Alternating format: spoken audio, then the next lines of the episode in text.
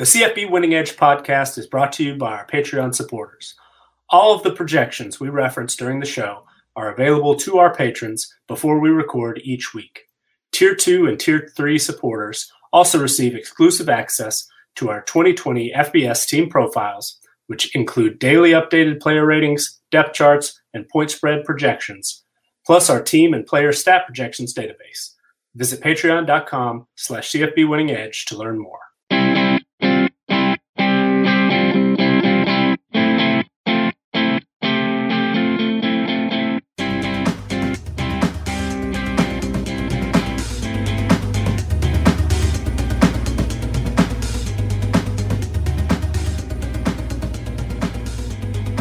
Hello, everybody. Welcome back. It's College Football Winning Edge, the podcast edition. I'm your host, Scott Bogman. Follow me on the Twitter at Bogman Sports. I'm joined, as always, by the owner and proprietor of CFB Winning Edge.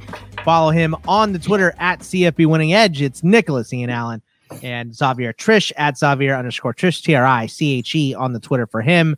What is going on, fellas? Ready for this uh, fun weekend? Hoping not every single game gets canceled.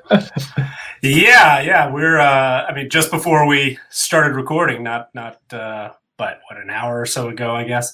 Ohio State and Maryland. That one came as a bit of a surprise. Apparently, Maryland's having a a big flare up that we didn't know about. The SEC uh, has had more games impacted than not, and uh, yeah, hopefully, I know that there have been times in the past where we've talked about particular games and and uh, they've been canceled after we recorded last week. I think there were three uh, games where we, uh, you know, all three of our projection models lined up, and we give those out usually towards the end of the show. And I think three of them were canceled after we recorded later on that night. So mm-hmm. hopefully uh, we've we've gotten all the bad news out of the way early this week. But uh, as we know, it, it, it can pop up anytime. Yeah, I mean Xavier, just the list of these games here. Uh, it's Georgia, Missouri, cancel. Uh, Duke, Virginia, Louisiana Monroe, Arkansas State, Navy Memphis, A&M Tennessee, Auburn Mississippi State, LSU Alabama, Ohio State Maryland, Air Force Wyoming, and a partridge in a pear tree. All have already been canceled, but uh, I mean, there's still some good games to look forward to this week. Absolutely. Yeah, I, I want to see what the SEC does. Uh, you know, obviously they said they're going to fine a bunch of people for getting COVID and for having to cancel games? Are they going to find the entire conference? We're gonna have to find out. Uh, but you know, this this allows for more eyes on other games for people who are SEC fans. If you haven't gotten your eyes on some of the teams we're going to talk about, it's time to go and watch Cincinnati for the first time this year. Get out of your little bubbles and go watch some other football. Mm-hmm. That's right. Uh, and Cincinnati's good football to watch mm-hmm. for sure. So, uh, well, let's go back to what happened last week, and uh, just starting out with the ranked games. Miami uh, held on against NC State. That was a dicey mm-hmm. game on Friday night, forty-four to forty-one. Uh, they stay. Uh, they they win over uh, NC State. BYU pounded Boise State into the ground on Friday night, 51 to 17 in what is another impressive win for them. Uh, Texas somehow is ranked uh, 22, and they beat West Virginia 17 to 13 in the most boring game of the weekend. Uh, Indiana beat Michigan 38 to 21. So mm-hmm. uh, Xavier and I are going to have a lot to say about that game in a little bit here. Uh, SMU over Temple 47 to 23. Uh, Liberty at 25 edges out Va Tech to stay undefeated yeah. and uh, give Xavier's props on that one 38 35 in that victory. Uh, Marshall pounded Massachusetts 51 to 10. Cincinnati embarrassed Houston 38 to 10. Oklahoma beat down Kansas 62 to 9. Um, cocktail party not so good for your Bulldogs, Xavier 44 28 in Georgia's favor. Oklahoma State uh, uh, Oklahoma State uh, barely beat Kansas State. This was a rough one to watch. Mm-hmm. 20 to 18. Iowa State over Baylor 38 31 and a nice fervent comeback for them. Uh, A&M pound South Carolina 48 to 3. Oregon over Stanford 35 to 14. Ohio State stays undefeated over Rutgers 49 27. Uh, the game of the night went into double overtime with the Fighting Irish taking down the number one Clemson Tigers 47 to 40. And then all of the fans rush the field. Very strange moment there. And then uh, Coastal Carolina beat South Alabama 23 to 6. So, Nick, your reactions as to what went down in week 10. Well, I, I think that, uh, you know, the, the, the first one Friday night we talked about BYU and Boise State, and our numbers showed maybe Boise State should be favored. They were shorthanded. We knew that they, you know, could potentially be shorthanded, but uh, I think it turned out even more than we expected. But uh, you know, uh, BYU just continues to exceed expectations pretty much week in and week out, and, and continue to look really, really good. Looks like a, a legitimate uh, top ten type team. I mean, BYU is now up to uh, what ninth in our power rankings, which I think is the highest uh, non-power five team has ever been in our numbers. They just continue to impress. So, uh, absolutely had that one wrong last week. BYU looked as good, if not better, as they've looked in any game this year. Uh, Notre Dame's win, I think, was a big one. I think that uh, obviously you know, they were able to catch Clemson without not only Trevor Lawrence, but uh, what a handful almost of, of uh, projected starters on defense. Uh, multiple guys on the defensive line uh, did not play at all. A couple of guys also left the game with injuries on the defensive line. They were without a starter at linebacker. Uh, and then, of course, even though DJ Uiagalelei, you know, played really, really well, put up good numbers, uh, not having Trevor Lawrence, I think, was was obviously uh, you know Clemson's not at full strength, and they have uh, really kind of struggled running the ball recently. And, uh, mm-hmm. when you don't have Trevor Lawrence available, uh, you would like to be able to uh, you know establish Travis Etienne and, and get that going. But uh, they had to rely on the true freshman. He threw for over 400 yards, looked pretty good, you know, for the most part. But um, still, you know, I, I, think that though Notre Dame certainly deserved this victory, in, in my opinion, uh, would have been nice to to have seen it against a full strength Clemson team. Uh, Florida, uh, you know, over Georgia, kind of kind of similar. Georgia has had a, a, lot of injuries. We talked about uh, specifically on defense, but Florida, I think, uh, pretty much controlled this game. I mean, Georgia jumped out to a fourteen nothing lead, and then from that point, Florida, which you know their defense has been uh, really, really kind of struggled the first few weeks of the season, um, shut out the Georgia offense from that point.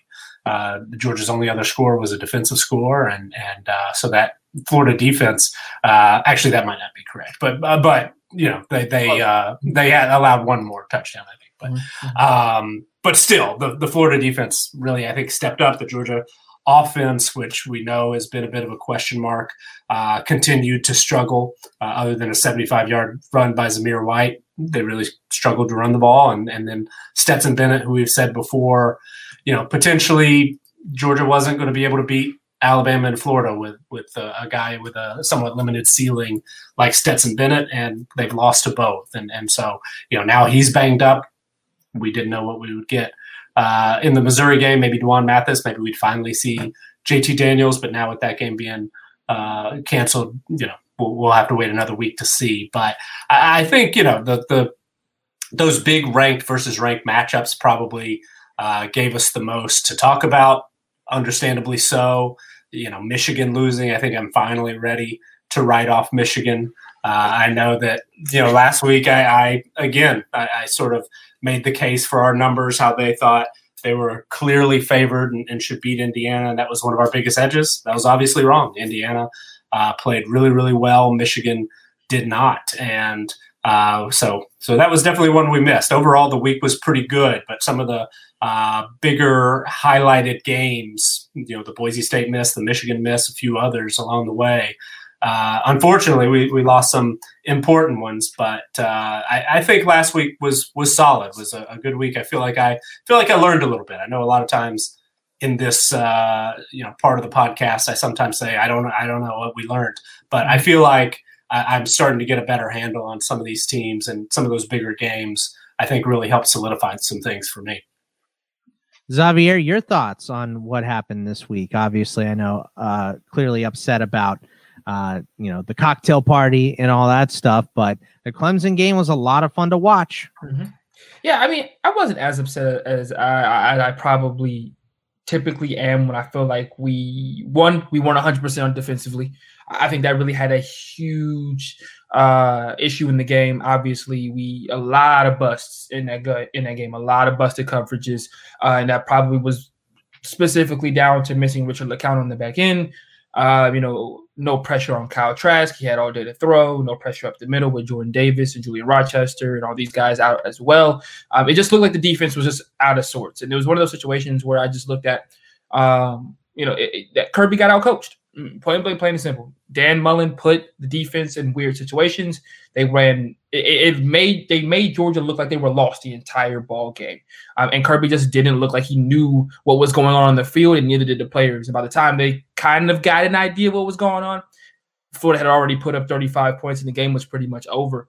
Um, some other games, I thought the Clemson game, I thought Clemson was uncharacteristically, you know, loose with the football. I, th- I think that, you know, this is not a team that typically gives up points uh, or, or, gives, you know, short fields or turns the football over, especially in the way that they did. You know, obviously uh, the Travis Etienne fumble was it a fumble? Was it characterized as a pick? I can't mm. okay so uh, the fumble you know they ended up going in for a score. And it really once again for the second week in a row clemson looked like it didn't wake up until the second half uh, especially offensively. And i think that this time it just was a little bit too late. I think notre dame had had the confidence and got and built the confidence necessary to beat a number one team especially while you're at home as well. Clemson had to play a near flawless game, and they couldn't do that, especially with Trevor Lawrence out of the ball game. Um, to the BYU game, Zach Wilson's draft stock has now gone through the roof. I mean, this kid is now projected to be a top five pick in most mock drafts. I don't know if he'll stay there, but I don't see why not. He has made himself easily one of the most viable options outside of Trevor Lawrence or Justin Fields. He's become really that third guy alongside Trey Lance uh, with a lot of mock draft guys uh, when you look at the quarterback position. I don't know if you talked about it, but Oregon got a win over Stanford this weekend, uh, pretty impressively as well. Oregon's defense looked pretty good after the first after Stanford's first drive, uh, and and Oregon's quarterback really surprised me of how athletic he was. I this I, I don't know if I just missed some article clippings or his ability to get out the pocket was was really well. Uh, it was really good, and it really gave a dynamic to Oregon that I haven't seen in a very long time. I'm not ready to call the kid Marcus Mariota yet, but he did show me at least flashes of being uh, uh not being somebody He's short Marcus Mariota. Oh well, yeah, yeah, yeah. I think isn't Mariota six four and this guy's like five eleven. Yeah, yeah, yeah, yeah. So you know, but it obviously gave another dynamic to the offense that we didn't get to see as much with Herbert. We kind of saw towards, towards the end of his career um, while at Oregon. Um, staying in the Pac 12, USC was able to pick up a, a nail biting win over Arizona State, which hurt my heart. Uh, you know, and once again, after not, you know, apparently they didn't watch the Falcons game earlier this year where we can't recover onside kicks. I mean, this is something that we're supposed to practice. Like, I, I don't know about you, Nick, as a coach. You guys probably had hands team during practice, you know, to, you know, this is something we practice game, you know, day in and day out. And once again, something that's supposed to be as routine as recovering an onside kick. And it wasn't even a good one. Just, you know, the guy just doesn't catch it. USC picks it up, goes right, marches down the field, scores a touchdown, wins 28 27. Although Jayden Daniels and company looked really good. I thought Arizona State looked better than a lot of people thought they would. USC was able to hang on. Um, you know, and like you said, kudos to Liberty. I mean, Hugh Freeze has got to be at this point. You think he's probably on the short list of hottest commodities move going into the coaching carousel next year. Uh, this is a guy who's revamping his entire uh, revamping his resume by leading a Liberty team to 22nd in the country. I mean, I don't think anybody would have thought they would be here at this point. They're 7 and 0. I don't know if Hugh Freeze gets a job going into next year, but definitely a guy who's making up for you know everything that went wrong uh, during his tenure at Ole Miss. Yeah, well, apparently earlier today signed uh, or, or, agreed to an extension. So uh, we'll see if that if that becomes official. It'll be a little more a little more yeah. difficult, I guess. Whoever you might just like the vibe. Yeah, you know, where is where is Liberty? Lynchburg, Virginia. Lynchburg, Virginia. You might just like the vibe there. You might just like uh, well, you know, being there. He, he's uh, a little bit out of the spotlight a little longer, maybe. yeah. Yeah, probably be a good idea for him too. Uh, I didn't ask you guys, but uh, and we had half of them play last night as well. But uh, Nick, your first impressions of uh, the MAC and, and any Pac-12 things that you want to throw out there as well. Yeah, I mean the the MAC. It's it's certainly good to have some options on a, a Tuesday night, a Wednesday night. We we saw some, like you mentioned last uh, last night, and, and, you and I were chatting a little bit earlier about the Akron Ohio game. It kind of surprised some folks because Ohio was a you know 28 almost point favorite, and certainly they you know played down to Akron's level a little bit. Akron really tried to to uh, you know control the the tempo of the game and uh, and you know slow it down. But you know our numbers really really you know think that Akron's really weak, and they they kind of like Ohio a little bit. But uh, something that we also try to do is is uh, capture you know coaching performance the impact that coaches have and and not to dive too much into that one game because it really doesn't matter in the grand scheme but it kind of helped uh, show where some of our what we're trying to accomplish with with our coach ratings and things like that sometimes it gets a little bit tricky because frank solich at ohio is is similar in in a lot of ways to uh, you know pat fitzgerald at northwestern maybe even uh, you know uh, uh, gundy at, at, oklahoma state a few others. Dantonio used to be similar where you know anytime they're an underdog they they have a the ability to uh, you know perform really well, play games close, scheme up to where they can kind of gloss over or you know smooth over some uh, deficiencies with the roster or, or, whatever. But when they're a favorite, and especially a big favorite, uh, they they don't tend to take care of business quite as as uh, well as as you might hope they would. So uh, it's it's something you know looking a little bit ahead, not to try to get too far ahead, but but looking toward 2021, I do want to dive in a little bit more on uh, you know coaches and and maybe try to uh, you know root out a couple of guys like that who have that sort of history, and maybe we can incorporate some of that in a way that could help us avoid like last night when Ohio uh, we had favored by almost 30 and and uh, ended up losing that game of course. But had we you know had a, a, plan in place that like oh this is frank solich and maybe you know past history as a favorite not not all that great uh, sometimes we can learn some things like from from games like that. But anyway just something on my mind. But uh, mac happy to have it back for sure. It's always crazy. You never really know what's going to happen and and so far uh, it's been been similar. I'm looking forward to Toledo, Western Michigan tonight. Those are our two highest rated teams in the MAC. And then the Pac-12 also, you know, great to have it back. That USC Arizona State game was was definitely exciting. USC was very very fortunate, as Xavier said, to uh, be able to, to steal a win. But you know, for for most folks, you want uh, you know, if, if there's hope for the Pac-12 getting into the playoff, you want Oregon undefeated, you want USC undefeated, you want those two teams to play in the uh, championship game, and and uh, you know that that's the best the best shot probably for this uh, really really short season that they're going to be playing. But happy to have them back, and, and good to see some of these players that we missed the first ten weeks.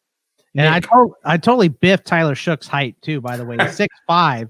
Uh, I, I must have just seen him standing next to Penei Sewell a bunch or something. thought he was small, but uh, I don't know. He he he looked. Uh, I I don't know why I thought he was short. I mean, he does. He I, I went with you. I mean, he did look kind of. Yeah. He didn't look six five on film. I don't know if. Well, Herbert's an inch taller too, and just I think stood taller. So uh, maybe it's posture. I don't know, but yeah, Tyler Shough's a big boy too. So Shough slouches, maybe just yeah, yeah, maybe he slouches a little bit. Maybe he's back of Oregon. Yeah, that's pretty good. I like it. I like it. Your thoughts on, on the MAC and the Pac-12? Nick, do we have a candidate for one of the t- top five worst teams in college football with Bowling Green right now? Oh, yeah. I, I just I just had to bring it out. I'm sorry, Bowling Green. I watched last week. I, I got to see them against Kent State this week. I mean, they gave up 38 points to Toledo, 62 points to Kent State. It's been ugly. Uh, it, it's not been. I, I, know, and I know they played in the rain yesterday, and that had a lot to do with the offensive woes. But it, it was rough to watch. Uh, it was it was just bad.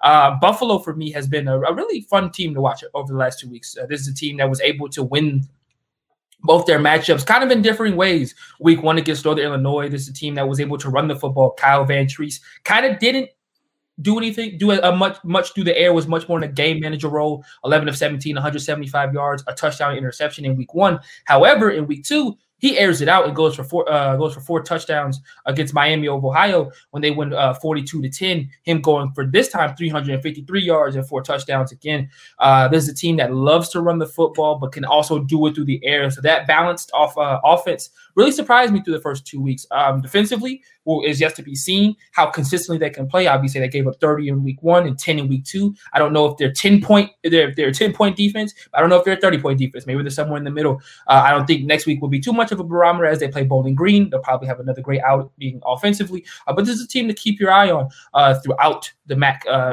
and as crazy as it is. All right, how did the bets look last week, Nick? How did we end up? Uh, overall, uh, pretty solid. I mean, the the some of the higher profile games didn't didn't go our way, but um, against the spread, our official number was 27, 20, and one. Totals had another solid week, 26 and 22. Uh, our projected scoring margin. So when I say like our stats only model, that one has been the best this year so far.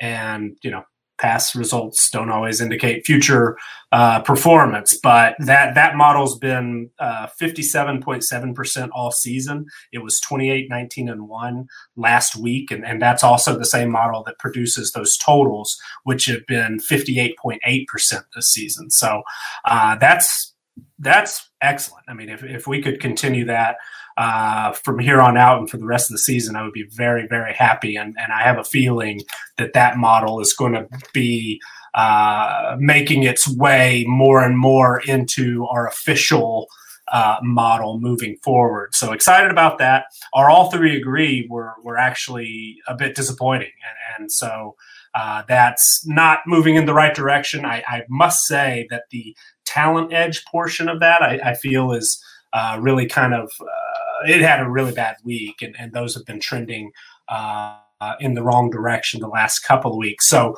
we will mention those, but but I'm starting to care a little bit less if it's all three agree, and and caring more. Does it line up specifically with the official model uh, that incorporates coaching and uh, you know talent level and all that stuff together uh, and you know how does it fare with the, the projected scoring mod, uh, margin model, the, the, stats only model. So uh, we'll still note those, but uh, that was four and eight last week. The all three agree. Uh, that's at uh, fifty four point two percent for the season. So still good, but uh, not not nearly as good as, as we started.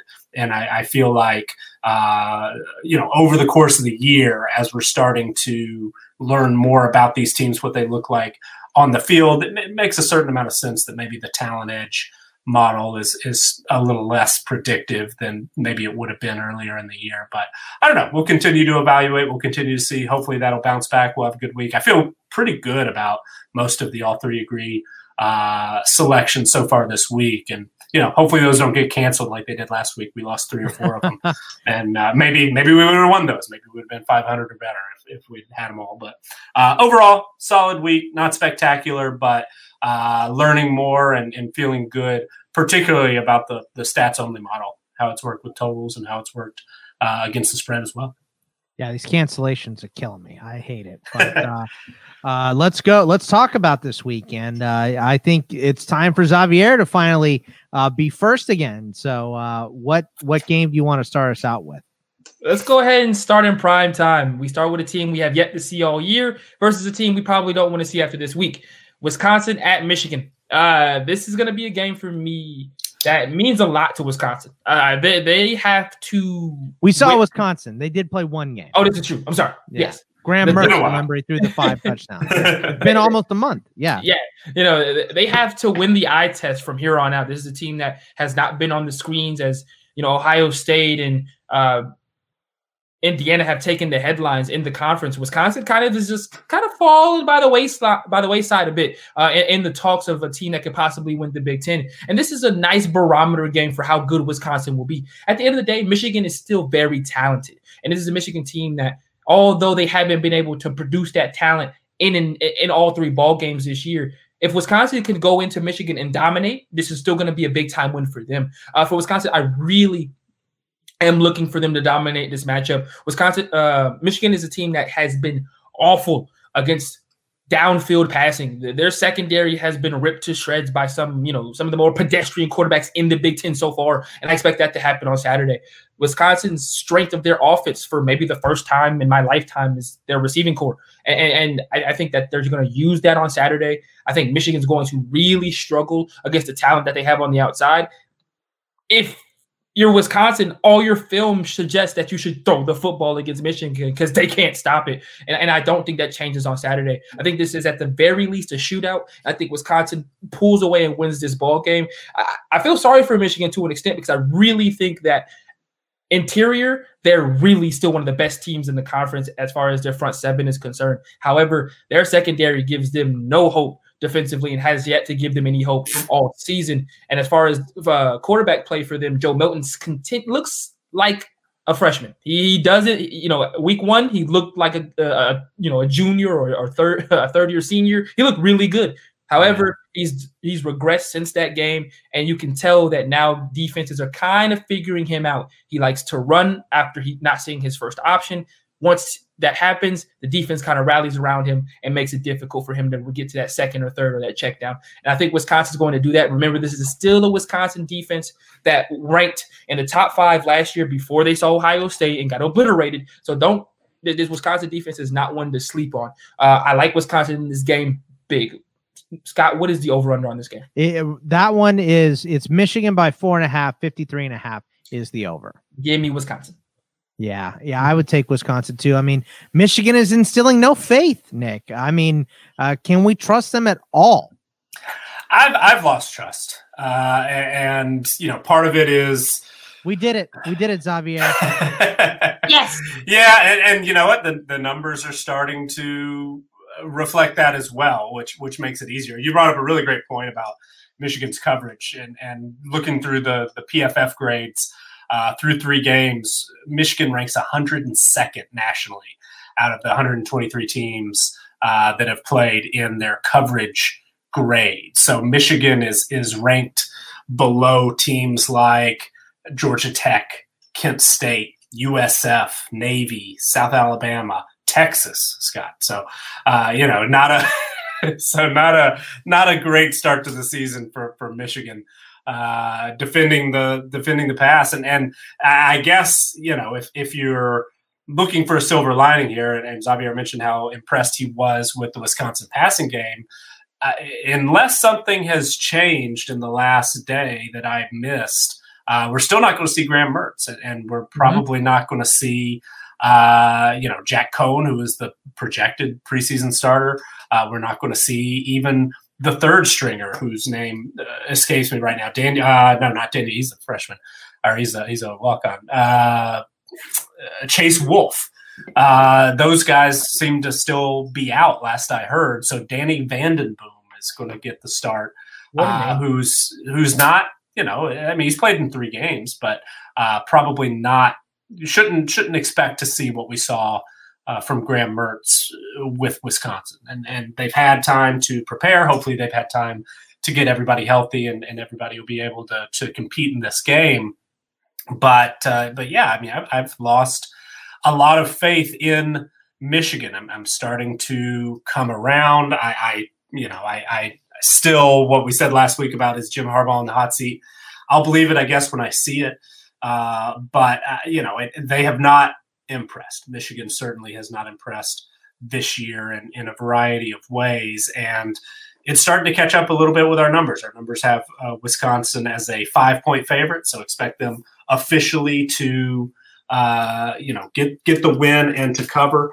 Obviously, Michigan on paper is still the more talented team. They are more often than not. They're about a three and a half point favorite as far as our talent edge go. But if we look at the stats only model, which I mentioned was has been our best model all year, hitting almost 59%. That's that's the best one for Wisconsin. It's got Wisconsin by over a touchdown. So, uh, you know, it, it, it's hard for me to also put a lot of faith in Wisconsin because we've only seen them in one game and, and they absolutely obliterated Illinois. But Illinois, we have seen now uh, a few times. Illinois ranks 117th in our team performance ratings overall, 101st offensively and 118th defensively. So, you know, how how much really uh, could we learn from that one game that Scott, as you mentioned, was about a month ago. So uh, it, it's uh, I, I, feel a little bit weird about it. I, I, do like, I guess, that our numbers, our, our official model, uh, you know, finally has us opposite Michigan. That hasn't happened too much yeah. recently, and that feels right to me.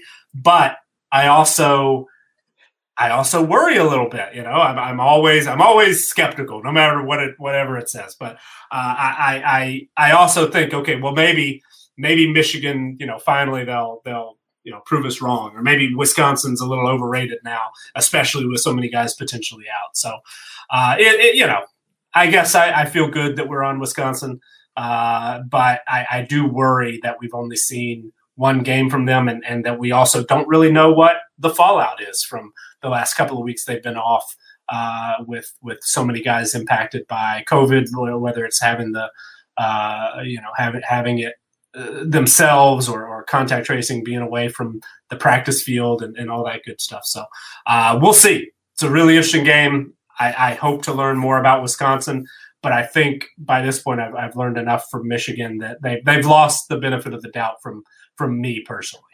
There we go. That's that's what we want to hear, Nick. 29-24 final score, I think. They've, they've lost the benefit of the doubt. Yes. They absolutely have. Uh, for my game, I'm going to pick, I'm just going to start out with the early one. Virginia Tech being favored over Miami is surprising mm. to me. So, uh, I mean, Miami is a top 10 ranked team.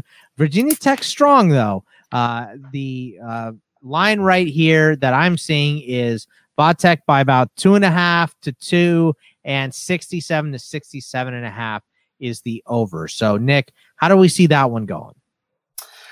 That that's a really interesting game as well, and, and I'm glad you mentioned it because uh, when our first so if you're unfamiliar with us out there, listeners, to, to, to sort of the weekly schedule, I run our first set of projections against the spread using our official model the the second that final game is over. So last week when Hawaii finished off New Mexico, I was ready to to press uh, publish on that list, and I was a little bit surprised because at that moment Virginia Tech, our our model had favored by about a point over Miami, and I thought, man, that that's really weird. That can't be right. And so Sunday afternoon, Circa is the first uh, out of Las Vegas to publish uh, early lines that kind of set the set the market.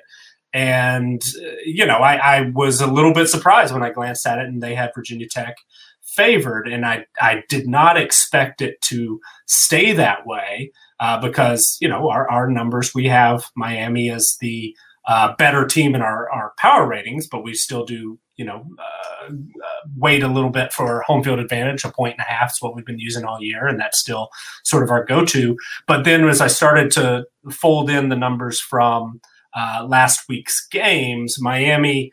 Uh, got a win, not super impressive, but played well offensively. D'Eriq King looked amazing, uh, as he can sometimes do, and, and, it seems that he's got a go-to receiver now in Mike Harley. The running game you know the, the, the running backs weren't as productive, but uh, still that offense I think was was operating at a level that we kind of hoped we might see with Rhett Lashlee, with D'Eriq King, and and that group.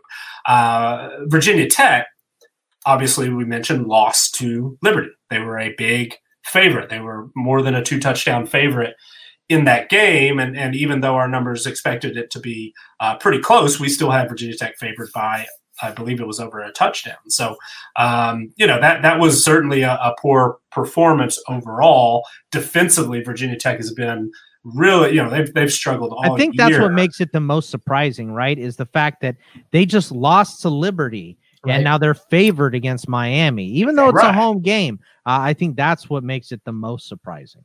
Yeah, and and I expected the market to to say, oh, Miami, obviously not only a top ten team versus an unranked Virginia Tech team, but Virginia Tech, uh, I, I, mentioned those coverage uh, grades for Michigan. looking at run defense, Virginia Tech is 121st out of the 123 teams. They just can't stop anybody from running the football right now. And and so, you know, I, I definitely expected that number to shift, and ours did actually. Uh, so I, I, I, you know, at this point, we've got Miami favored. This is a, a, a instance in which we think the wrong team is favored. Those numbers have been pretty good for us this year 17 and 13 uh, overall, where uh, the team that we have favored uh, wins against the spread, and then 13 of those are outright upsets. So if you're looking for you know money line value, that that's been really really good for us this year. However, we also mentioned when we talked about the Virginia Tech game against Liberty last week that historically an unranked team being favored over a ranked team has been a, a runaway winner against the spread. Didn't work out last week, but in the you know the grand scheme, it it, it usually does. And then if you dig deeper into uh, Virginia Tech's performance, yeah, they lost last week, but according to uh, Bill Connelly's post-game win expectancy numbers, uh, he had Virginia Tech winning that game with that same set of statistics, that box score, 68% of the time. So they played better than the final score would indicate. Virginia Tech also lost to Wake Forest, where Bill said uh, that that post game win expectancy number was 77%. So this is a, a, Virginia Tech team that, despite some upset losses, they, they've you know given away a couple of games that they probably shouldn't have uh, you know, has They're played a little up, bit up better. To the competition and down to the competition. Yeah, and, and even playing down to the competition, there, you know, it's it's it's difficult to say to use the word lucky or unlucky because that's not exactly right.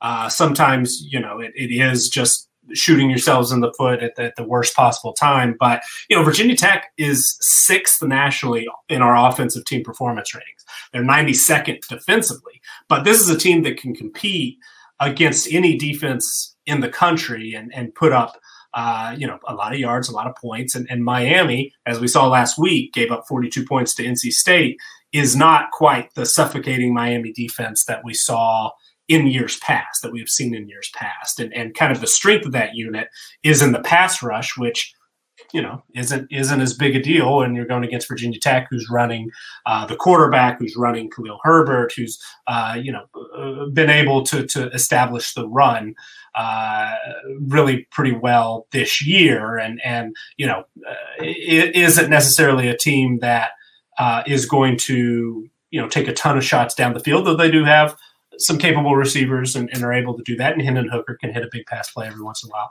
So anyway, it's it's it is a very very interesting number because I did not expect it to stay. Our number originally was kind of on that side, but then our our team performance uh, numbers once they got added in felt a little bit better about Miami than Virginia Tech. So personally, I don't really know which way you know, I, I don't know how good to feel about it, but I am glad to see. I am glad to be on the Miami side, if if that makes sense. We do have a pretty good track record of, you know, when our our projected favorite is a Vegas underdog, that that works for us more often than not. So I'm I'm happy to see that, but I kind of understand why Virginia Tech is favored. I don't entirely understand why the market hasn't uh, flipped that, but maybe by kickoff they would. But it's it's kind of a situation where you know what do they know that we don't know? Uh, you know, out of Las Vegas, it, it kind of has that feel to it. Um, but might be that this week that people don't want to even place a bet until they know the game's going to be played. well, but if it, you know, if it if it gets if it gets canceled, then then the bet gets canceled. I know, I know. It's just but, uh, but it, you know, it's interesting, and and and actually, our stats only model um, does have Virginia Tech as a very, very slight favorite. Not not a, a you know two and a half was the official when we uh, released it. Virginia Tech is only favored by half a point, but uh, our talent edge model has Miami by a touchdown, and our official projection is Miami by almost a field goal. So final score 29-27. All three agree, and the wrong team's favorite. That's been a pretty good uh, spot for us to be in.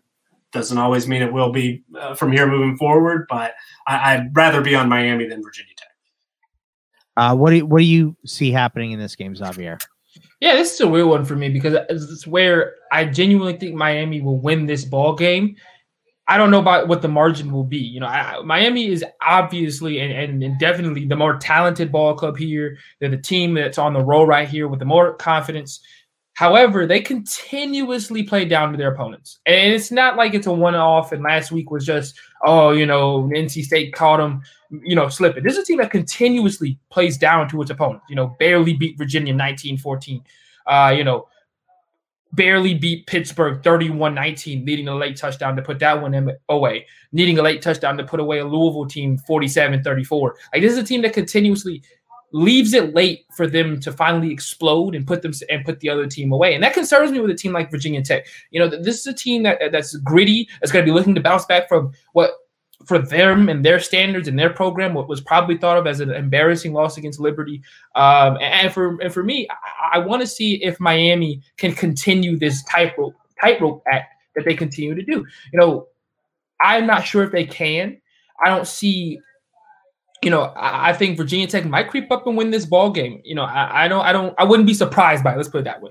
I, I, wouldn't be surprised if Virginia Tech was able to win this ball game by three or four points.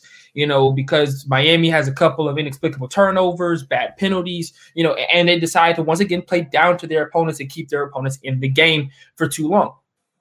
I'm gonna pick Miami off solely off the strength of D'Eriq King. I think he won't allow this team to go down in flames. You know, it, will have to be me or the team in this kind of situation. That's the kind of mentality he's kept game in and game out. Even in the way that he's performing in the fourth quarter, you can tell that he's willing his offense at times in the fourth quarter when they need a big when they need a score whether that's running for 40 yards on the third and six whether that's throwing a big touchdown uh, typically it has been with his legs especially in the fourth quarter but this is a guy who refuses to lose and that mentality, when it comes from your quarterback, gives me the confidence that you can win any ball game, especially against a lesser talented team. So I'm going to go with Miami here, solely off the off the back of D'Eriq King. This guy, if, if if Miami was undefeated right now, he'd be in Heisman talks. That's how good he has been personally over the last three weeks, or and, and since the Clemson matchup. This guy has been excellent, and I think his excellence is what's going to push them over the edge against Virginia Tech. All right, Xavier, or Nick, you're up for your game so there's there's a game that our numbers see pretty similarly to last week's Michigan Indiana game. So mm-hmm. you remember last week our, our numbers were pretty heavy on Michigan. Saw it clearly that the Wolverines should be favored. Obviously, uh, the way it played out, that was not the case. So you know, uh, will will that same scenario happen this week, or you know maybe did, did just sort of for whatever reason our, our numbers. Uh, not see the you know, it just didn't work out for us. Penn State at, at Nebraska is uh, basically the same game as far as our numbers go. When this was officially posted, Penn State was three and a half point favorite, uh, over under 55 and a half. And all three of our numbers overwhelmingly are on Penn State by nine or more.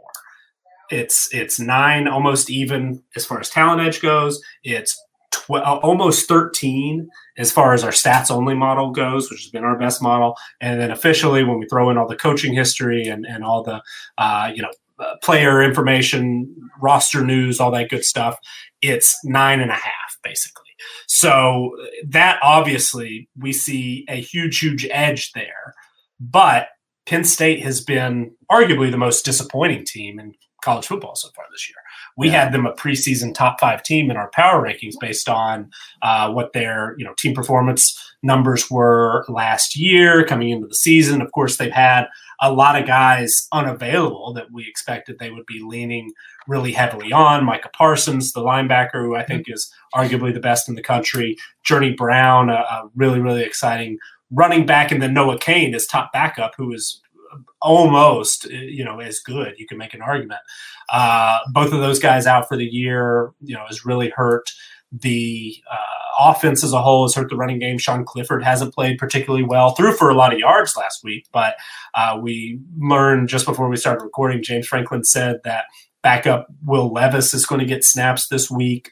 Uh, but you know, Nebraska hasn't been that great either, and and they weren't able to play last week, but um, or excuse me, they did play last week. They lost to Northwestern. They weren't able to play Wisconsin the, the previous week, but you know they they've played some tough teams. They played Ohio State. They played Northwestern, who is really really much improved, but you know, this is still the same sort of, you know, disappointing, underachieving Nebraska that we've seen the last couple of years under Scott Frost. They've got their own quarterback issues. it's Adrian Martinez going to keep his starting job? They've already been moving Luke McCaffrey in, basically, uh, you know, uh, getting him snaps here and there.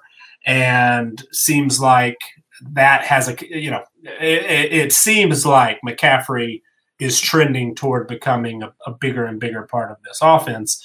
Mm-hmm. And they just they haven't been able to get going. And, and they play two really tough defenses. And, and I expect Penn State uh, should be able to, to pick it up a little bit defensively. I mean, they, they still are very talented, still rank among uh, you know our top 10 uh, defenses as far as talent across the board. Our, our talent metrics are concerned, but that unit has not played up to, to that level. They rank 65th in defensive team performance. They rank 58th on offense. Penn State does. So Nebraska is certainly capable of, of uh, you know, putting up some points. But Nebraska ranks 109th in our defensive team performance ratings and, and ranks 100th uh, overall. So this is really kind of an odd game. Uh, I was much higher, I think, on both of these teams coming into the season, but uh, as much as I've soured on Penn State, they still rank 26th in our power rankings. Nebraska ranks 69th. That's a that's a big gap. And obviously, you know, the, the market, the, the odds makers have it much closer, but I, I'm trying to find a reason to to you know believe that Nebraska can uh, play this close enough and I just I think Penn State really should be favored by closer to a touchdown. So, uh, you know, I'm I'm, I'm struggling. Uh, maybe there's something I'm missing.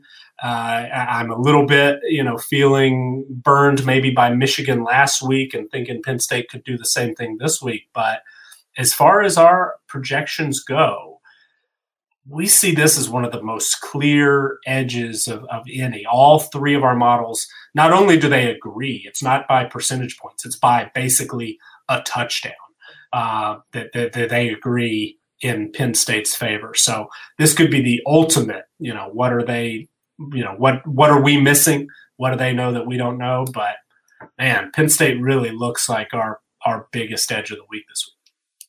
Uh, this is an interesting game, Xavier. How do you see it going? you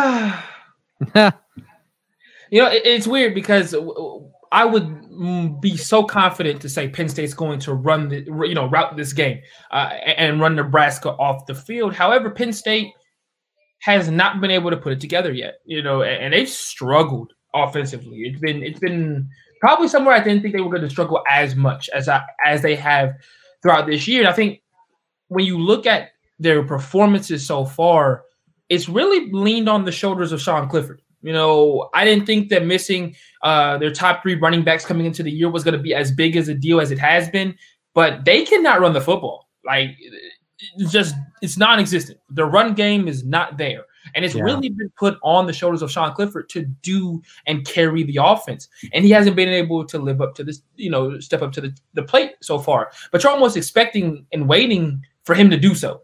You know, this is a guy who coming into the year, Penn State fans were ultra confident that him, along with the running game, could lead them to a, a Big Ten championship possibly. And you know, it's surprising how pedestrian he looks at time and how lost he looks at times and how much he ends up relying on his legs a lot of the time to make plays uh, when obviously you know when he's on passing downs and for me, that's really concerning going into a game against Nebraska that I think genuinely are going to rush three or four and make them beat them on the ground. And they're going to really tell Penn State, hey, if you can't run the football against us, you're not going to beat us. And I think that that's that the blueprint is out on Penn State at this point, that they're going to have to pass the ball 30, 40 times to win the game. And if you can't do so, you're going to lose. Uh, uh, from a Nebraska standpoint, Nebraska just has to figure out something at this point. Uh, you know, it, it's Scott Frost and company, I you know, I'm I'm done with Nebraska. I talk about them every year about a team that could possibly make some noise in the Big Ten. They've got all this talent. Adrian Martinez might be a dark horse Heisman candidate. Blah. All of that is done.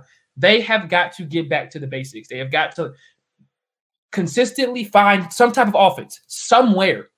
And they can't do it. They have not been able to do it all year. This is why I'm going to go with Penn State because between both offenses, Nebraska is far worse than anything Penn State has put on the field this year. And Penn State should win this ball game.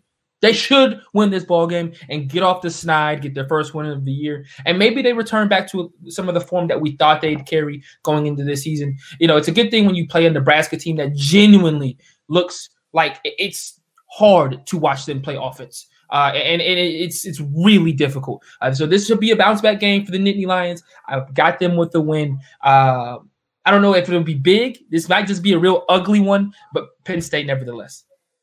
All right. Well, you're up to pick a second game, Xavier. What are you going with? Yeah, so this game, I'm gonna go. This this is a trap game for me. Uh, I, I think that this might be a team smelling themselves a little bit too early. This is gonna be Indiana versus Michigan State. I think this is a game for me that when I look at Indiana, this for me, with Ohio State being the week after this one, that being next week, do they overlook Michigan State? This is a team in Michigan State that is not good. Let's just have it right. They're not a good ball club. You know, this is a team that's very susceptible to the deep ball. They themselves offensively maybe uh, looked a little bit too good against Michigan for people to get excited, but this is not a good ball club eh, from, you know, any side. You know, this is a team that just gave up 49 to Iowa. The defense is not what it used to be.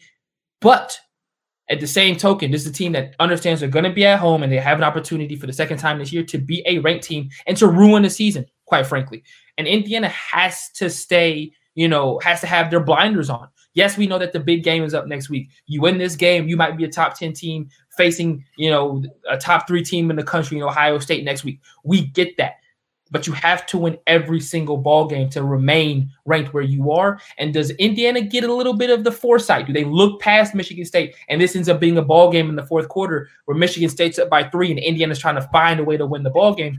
I think this could happen. So I'm I, I see the game as a trap game for Michigan State. I'm uh, excuse me for Indiana. I'm still going to pick Indiana slightly, but don't be surprised if Michigan State is up late in this game and Indiana has to put together what they did against Penn State to win this uh, to win this ball game. I think they might be looking a little ahead to Ohio State because this once again is not a team that's typically in this situation. Do not be surprised if they look a little bit out of sorts, being the the hunted versus the hunter for once. How do you see this one playing out, Nick? This is an interesting game, and I, I do like the call out of uh, you know this being a trap game for Indiana, who is playing really well. Yeah, that, that's a really good point. It's something that wasn't really on my radar, I guess, looking ahead to the, the, the Ohio State game. Um, I, I, think it. I think it's a, a, a fair thing to wonder because Michigan State, we really don't know what to think of them yet. They looked horrible last week. They looked horrible in the opener against Rutgers, but they looked really pretty good against Michigan. Of course, we know uh, you know Michigan's got its own issues, and and uh, maybe that you know we we don't really know what to, to make of that game. Indiana is not necessarily the the you know most exciting team. They're they're not the the prettiest team to watch, but they find a way to win. They found a way to win against Penn State. They were very very fortunate uh, probably to, to get that win. Uh, we talked about that, you know, how uh, the post game expectancy numbers showed uh, Penn State having played a much, much better game than Indiana. And, you know, that, that kind of has carried over a little bit. I mean, last week against Michigan was their most complete performance, but still, I, I again, you know, go back to our, our team performance numbers. And, and anytime I mention these, by the way, we're, we're throwing a bunch of uh, advanced statistics sort of into a formula, seeing what it, it spits out. Uh, the the CFB uh, hyphen graphs.com, our, our friend Parker Fleming from uh, Stats of War on uh, Twitter and and uh, a, a, TCU guy is is you know put together a, a, really great resource that we use a lot of those things like EPA per play and and you know early down performance, third down performance, all of that. Uh, also use some PFF stuff. They do great work and, and really try to, to, you know, pick out what's the most predictive, what's the most important and and you know put it into uh, a formula and and give us a grade basically on the same scale all of our other numbers are. Anyway, Indiana overall in our, our overall team performance uh, rating is 45th. Offensively, they're 79th, and, and defensively, they've been good, but still only 30th. And, and you know, they're into the top 10 now in the, the national polls, and, and they've beaten Penn State and Michigan. Those are, you know, huge, huge wins for the program. But, you know, I, I still struggle really to, to see them as a, you know, Big Ten East contender. And yeah, you know, next week against Ohio State, they'll probably our number is they're uh, going to be a 24 point underdog, and and that seems even a little bit low. But I just I don't know. Our our number is starting to respect Indiana more. They are in the top 25 now in our power rankings, which you know to me is is a little bit of a surprise based on those team performance numbers. I, I might have expected them to still be outside the top 30. But, you know, Michael Penix is a, a, decently rated player. He's, he's about an 85 in our individual player ratings. Stevie Scott's one of the best running backs in the country, according to our numbers. He's a 96, almost 97. Whop Philyor's in the 90s, wide receiver. So, so they've got, you know, uh, some top end guys, skill position guys. They don't have quite the depth of an Ohio State, even, you know, a Penn State maybe, but uh, they, they've got uh, solid starters across the board. And defensively, they've they've really uh, been able to put together a, a, good unit that's you know been able to to close the gap between what we would expect based on the recruiting numbers. Uh, and, and, then now what we've got, you know, experience wise, our, our player numbers, our, our player ratings are, are starting to uh, come up as well. But still, depth is an issue. So I, I wonder how long they can really sustain overperforming those advanced statistics, you know, week in and week out. All that said, uh, we see Indiana as a clear favorite here. Our, stats only model has them uh, almost eight points. That that feels good to me. They would cover the the seven. Our official projection has them almost a ten point favorite. Now, talent edge, it's much much closer. They are the more talented team because of guys like Penix and Scott and Philyor. Uh, and, and, you know, Michigan State is very, very young, but that that model only sees Indiana as about a one and a half point favorite. So still they're they're favored in all three, and and the two numbers that have been the best for us this year do see Indiana covering this game. It does feel a little bit like a trap game going on the road, Ohio State looming. I think Xavier made a, an excellent point with that. But our numbers are starting to respect Indiana a little bit.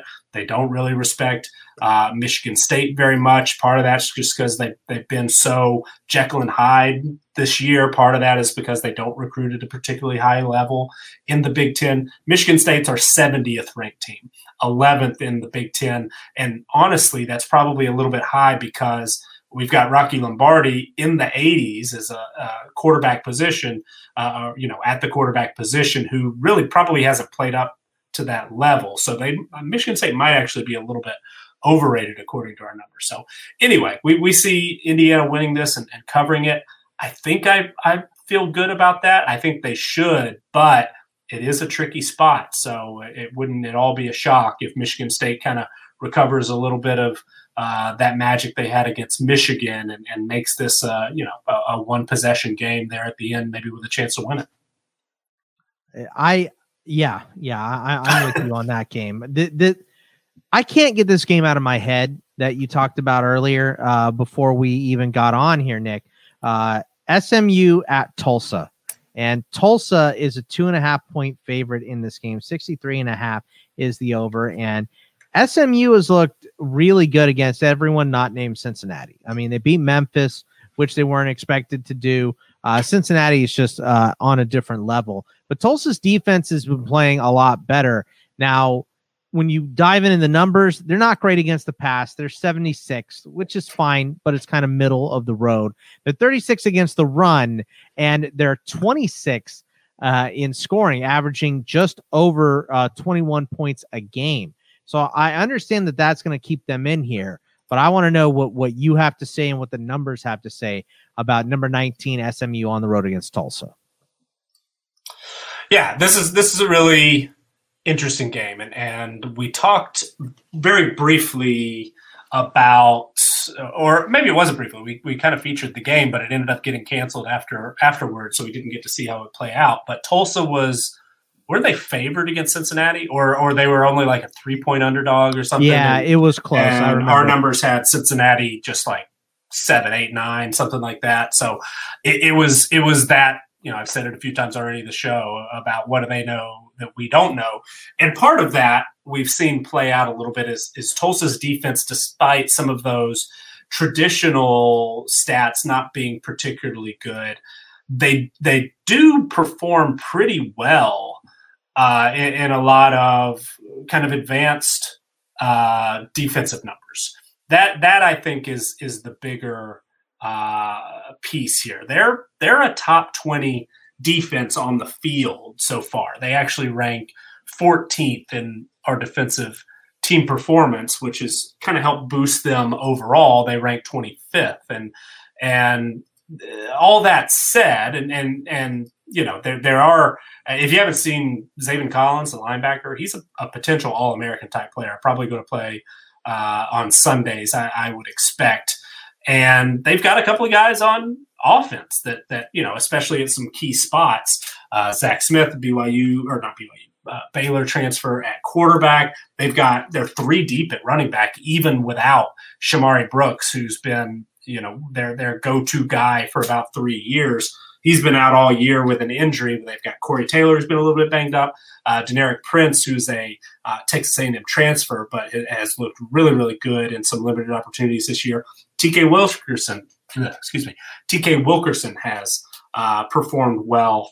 Also, Keylon Stokes has big playability. Sam Crawford has had a big game. Juan Carlos Santana, all those receivers have, have each, you know, had a, a good game here and there. So, uh, you know, Tulsa is is a dangerous team. They play pretty solid defense and they've got enough playmakers to, you know, make some plays here and there and, and win games that maybe we wouldn't expect them to, like UCF. They, they knocked off UCF. They played Oklahoma State really close, but, you know, they, they were really, really fortunate to beat East Carolina.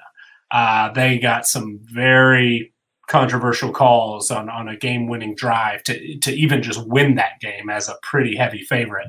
So that, you know, last time out wasn't super impressive. They had their game against Navy canceled. So it's been a little while since we've seen Tulsa. This year being as weird as it is, I don't know if that's a good thing that, you know, hopefully they're well rested. Hopefully they've, you know, been able to practice, but it's not like they get the full benefit of that because they spent a week preparing for Navy and then the game gets canceled. Oh, now we got to turn it over to SMU. So it's not like a normal season where you've got a, a, an off week and two weeks to prepare for the next opponent, that type of thing. So I, I don't know quite how to read that this year. SMU ha- has played a lot of games. So on the one hand, you think, man, by now they're probably pretty worn out. They've had some injuries to some big name guys. They're uh, starting quarter or starting running back, excuse me, coming into the year, TJ McDaniel, their potential All American receiver, Reggie Roberson, both of those guys are out for the year.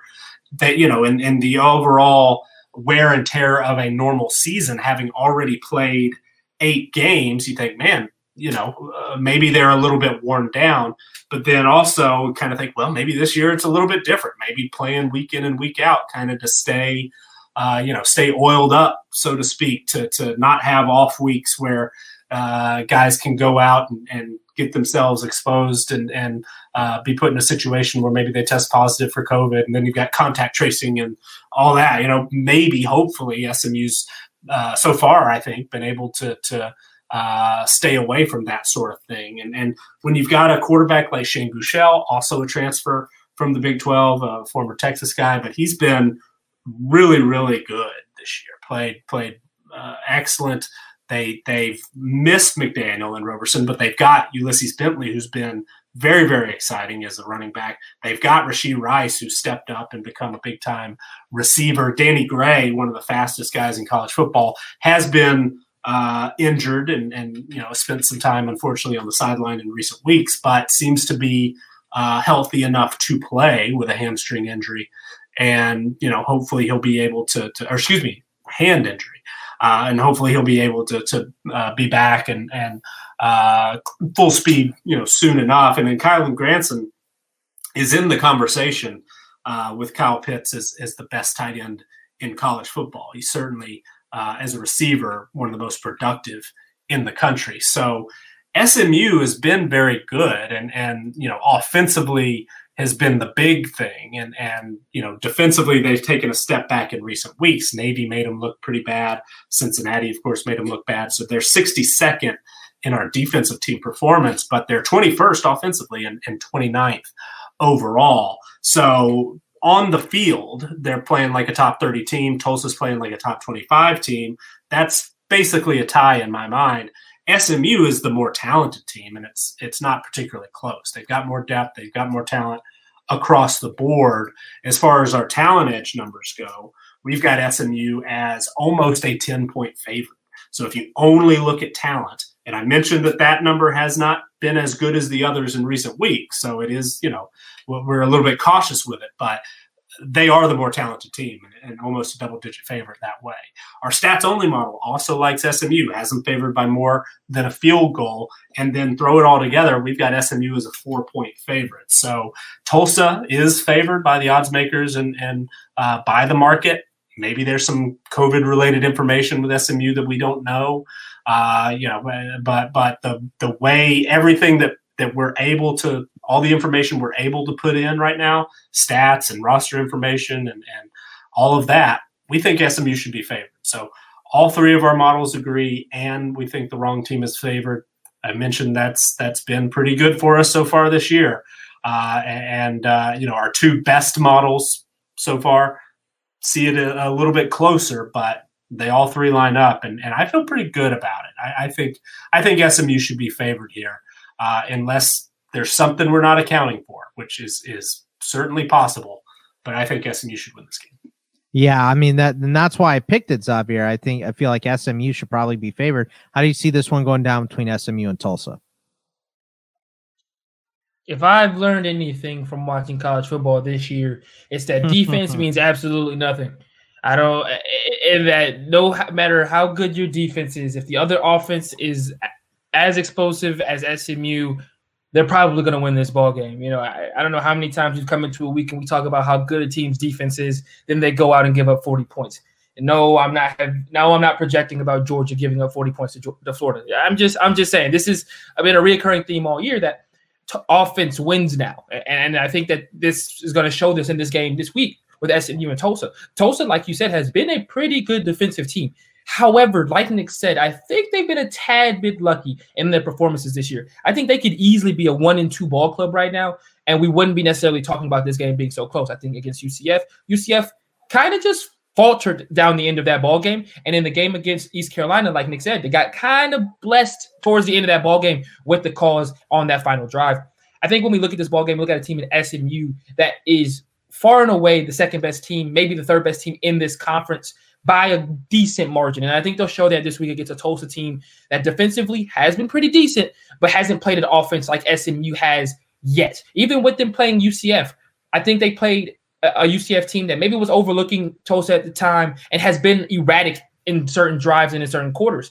SMU quite the op- uh, quite the opposite against everybody. They have been able to put points up, except for Cincinnati, but nobody's been able to get, put up points against Cincinnati. So that's neither here nor there. Shane Buechele is a guy who I think it's coming into his own this year.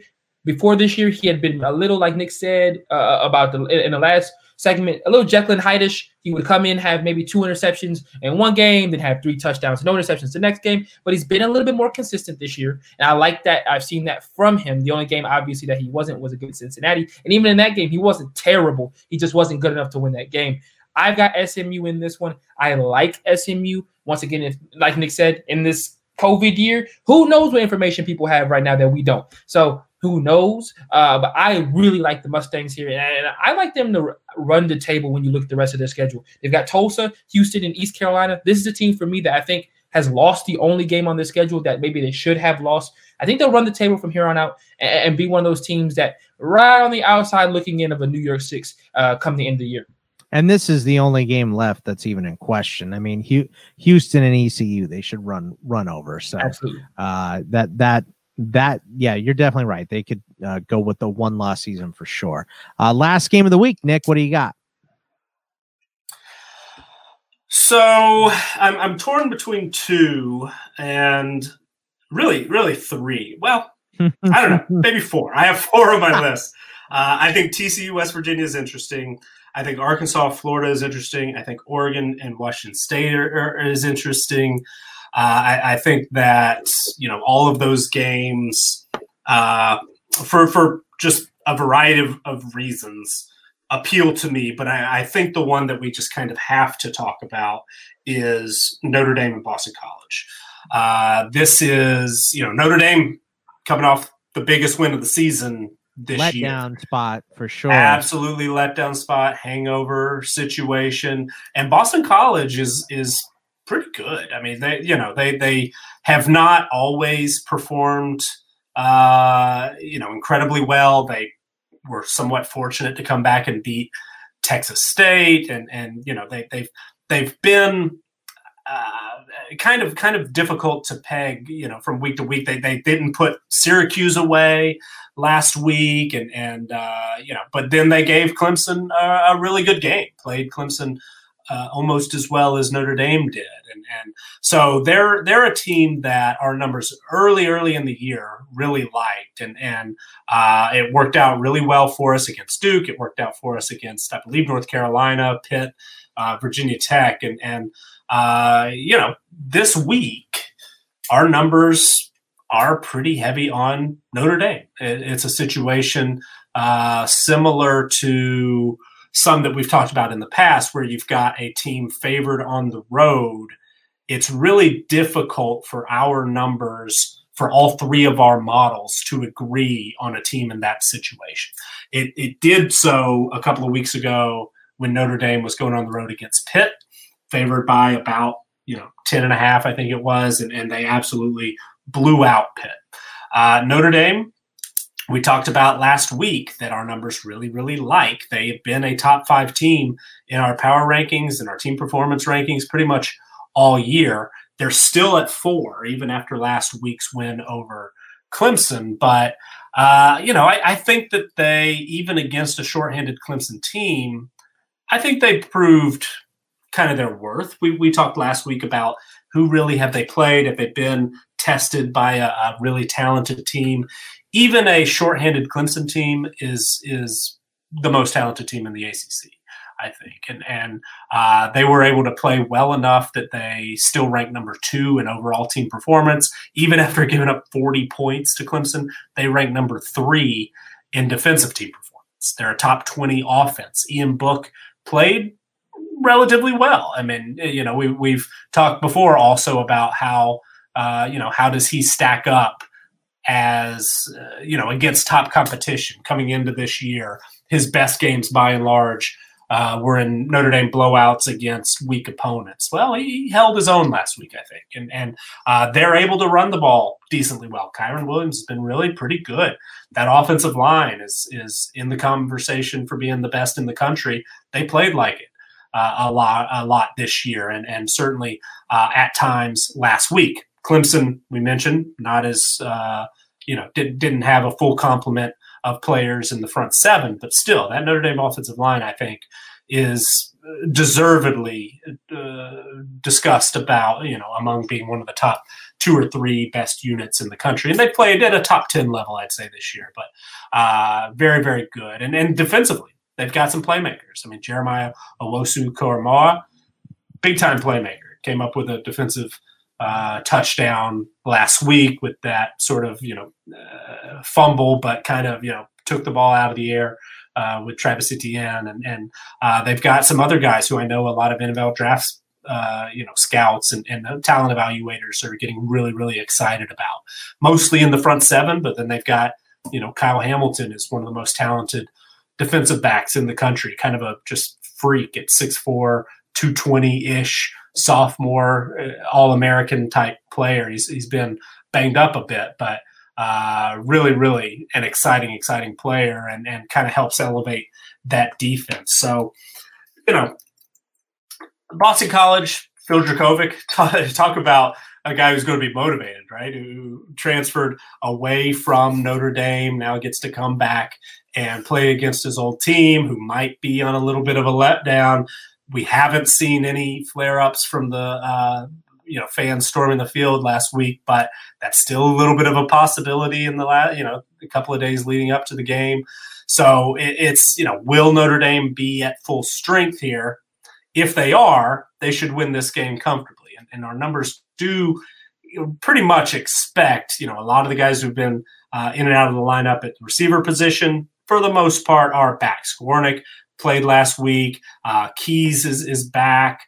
Uh, they they have had Kevin Austin out, unfortunately. You know, Braden Lenzy looks like he's being you know very close to to returning. We might get to see him this week. So Notre Dame is almost at, at full strength, uh, and I think a full strength Notre Dame team should be pretty heavily favored, and our numbers think so. I mean, 13 and a half was the official line when we released it this afternoon.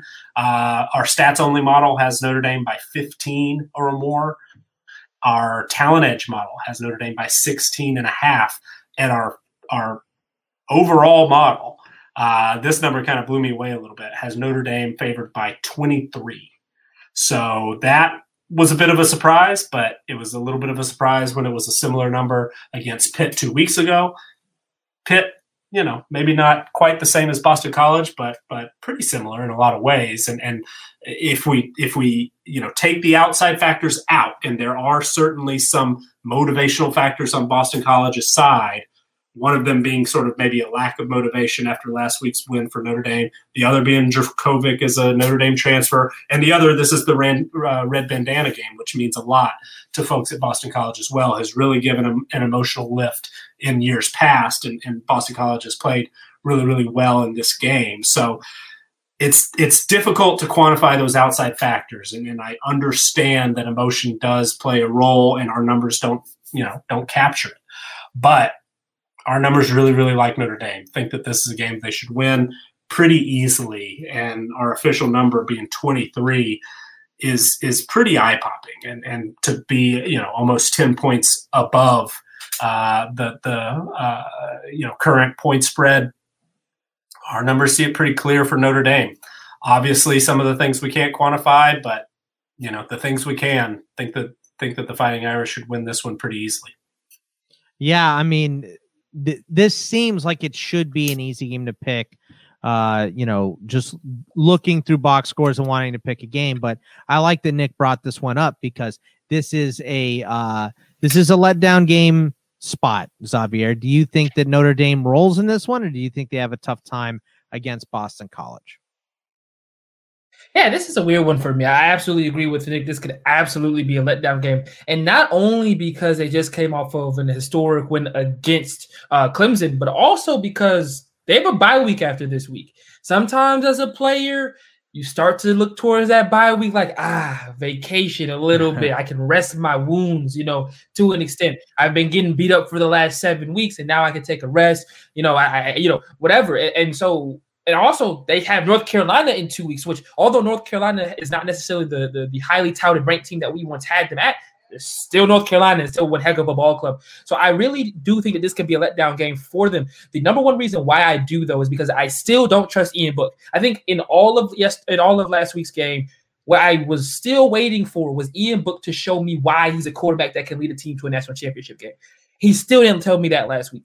Uh, however, Notre Dame did show me that running the football wise, they are good enough on the ground to win a national championship purely with their route with their ground game. And if Ian Book can keep the turnovers down and can play just purely a game manager role. However, against Boston College, it's a team that does not allow teams to run the ball all that well. Michigan, I'm uh, not Michigan, Clemson only ran for 80 yards. You know, this is a team that continues that packs the box and makes you beat their corners man to man.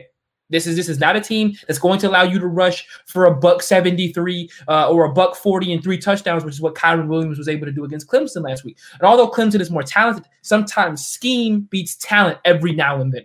And so I think that this game is going to come on the shoulders of the senior. Can Ian Book keep his guys' uh, energy levels up and ready for a game that he knows they need to win to continue on the streak to a possible college football playoff berth? However, are the rest of his guys going to come with him? And can Ian Book, you know, if this game is on his shoulders to win this game, can he do it? I, I have yet to see a game where Ian Book really took the game by the scruff of its neck and just was like, I'm going to win this game for, for Notre Dame. He didn't do it last week, and I'll be surprised if he does it this week uh, in a game that could be a letdown. On the Boston College side, Phil Jurkovec and company really have been impressive this year. Yes, they've had some games that were head scratchers, like Syracuse, uh, like losing to, like getting blown out by Virginia Tech. However, this Boston College team always tough at home has always been and forever will be tough at home. You know, they barely lost to UNC early, and that was when UNC was ranked in the top 10 at the beginning of the year. You know, and, and since then they have not lost a home game.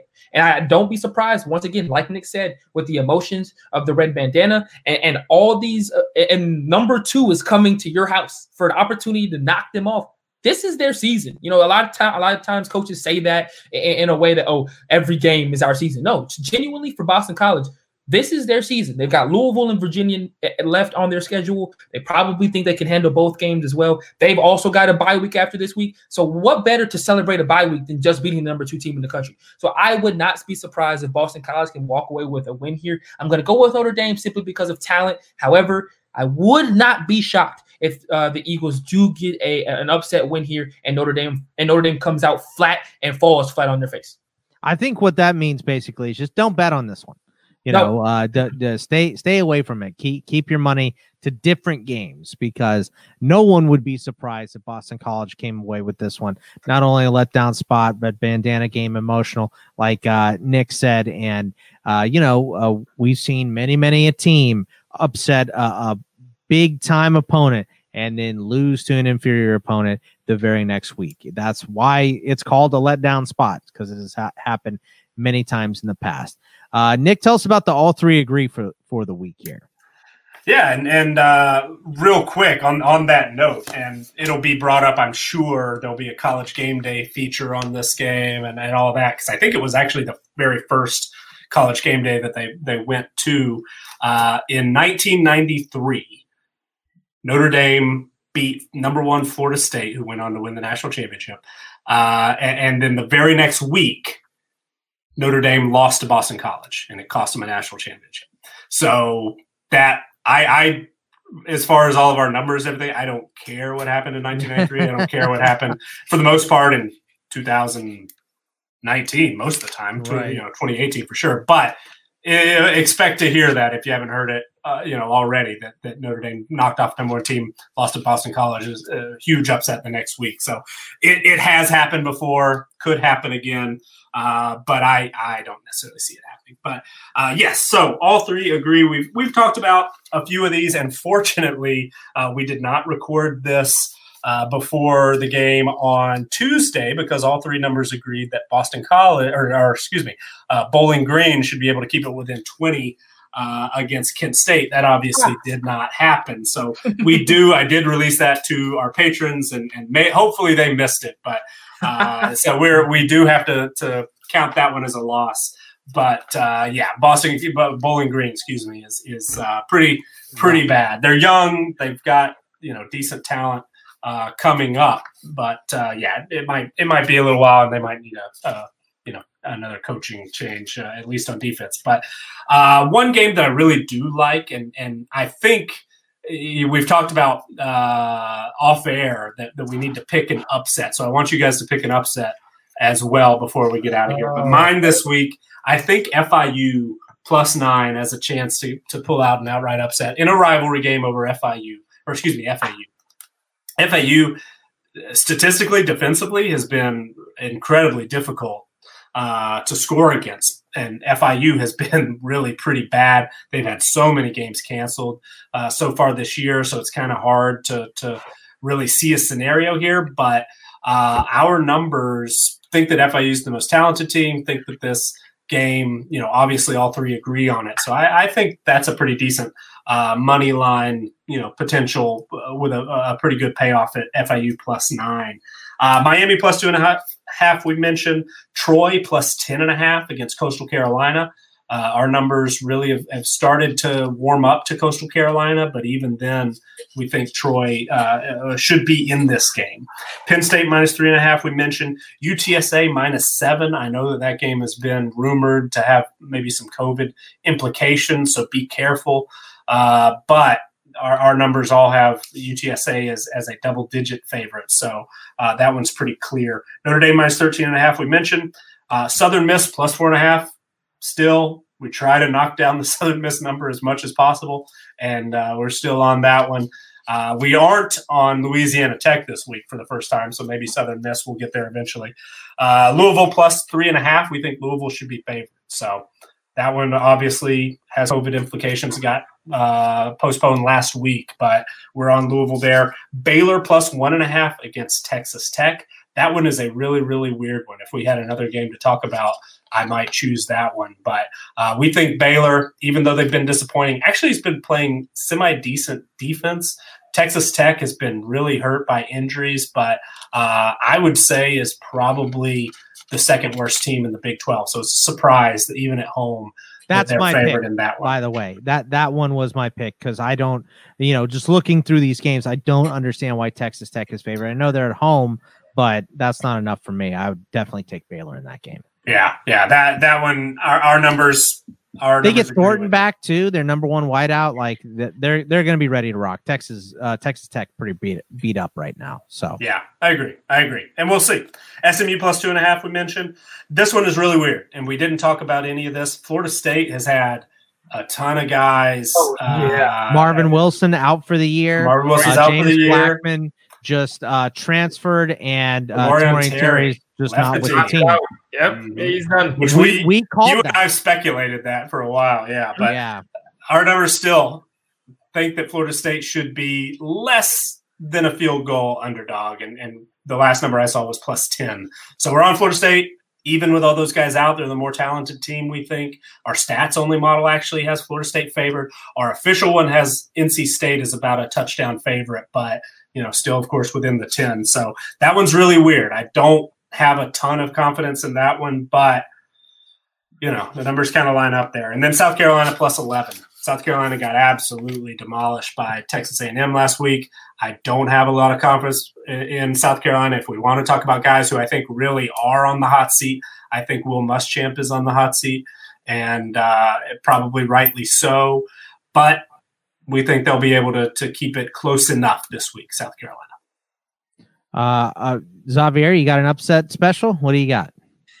If this does not go right, this is the last time I'm talking about this team on the podcast. I got Georgia. I got Georgia State over App State. Um, this is a team that needs to win to keep pace in the Sun Belt. Uh, this is a team that if they don't win this week, it could be curtains for uh, for a bowl game. Obviously, the Sun Belt isn't allotted the same amount of bowls that most conferences are. Uh, they could struggle to make a bowl game if they don't win this week. Uh, you know, they're, they're they're right now at the bottom of the Sun Belt at two and three. They need a win, big time. And I know Shawn Elliott is going to have these guys ready to go.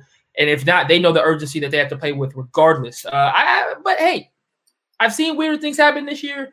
I wouldn't be surprised if Georgia State goes up there and is able to win a game over a, a App State team that hasn't been the App State of old. Still good, don't get me wrong. However, they have not been as dominant as they have been in maybe previous years. It might be susceptible to a Georgia State team that's offensively really good. And on top of that, App State plays Coastal Carolina next week, and what may, might be a matchup of two ranked teams, quite possibly, depending on what happens in the top 25 throughout this week. So we could see App State looking past the Georgia State team with a very explosive offense. And if Georgia State can get out early, who knows what happens in that ball game? Don't be surprised if App State is in a tough one in a shootout against Georgia State come this weekend.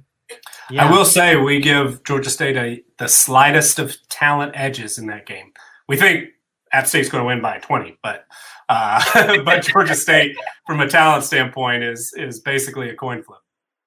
Yeah, I mean the spread on that game uh, is 16 and a half, and uh, the over is 63. So uh, I don't think I'm going to roll uh, with you on that one, Xavier, but uh, we'll, we'll, see how that plays out. But uh, that is going to wrap it up for us this week. Remember, you can follow us on Twitter at Bogman Sports for me, at CFB Winning Edge for Nick, and at Xavier underscore Triche, T R I C H E for Xavier. And we will see you guys next week. Take it easy, everybody. You can support this podcast on Patreon.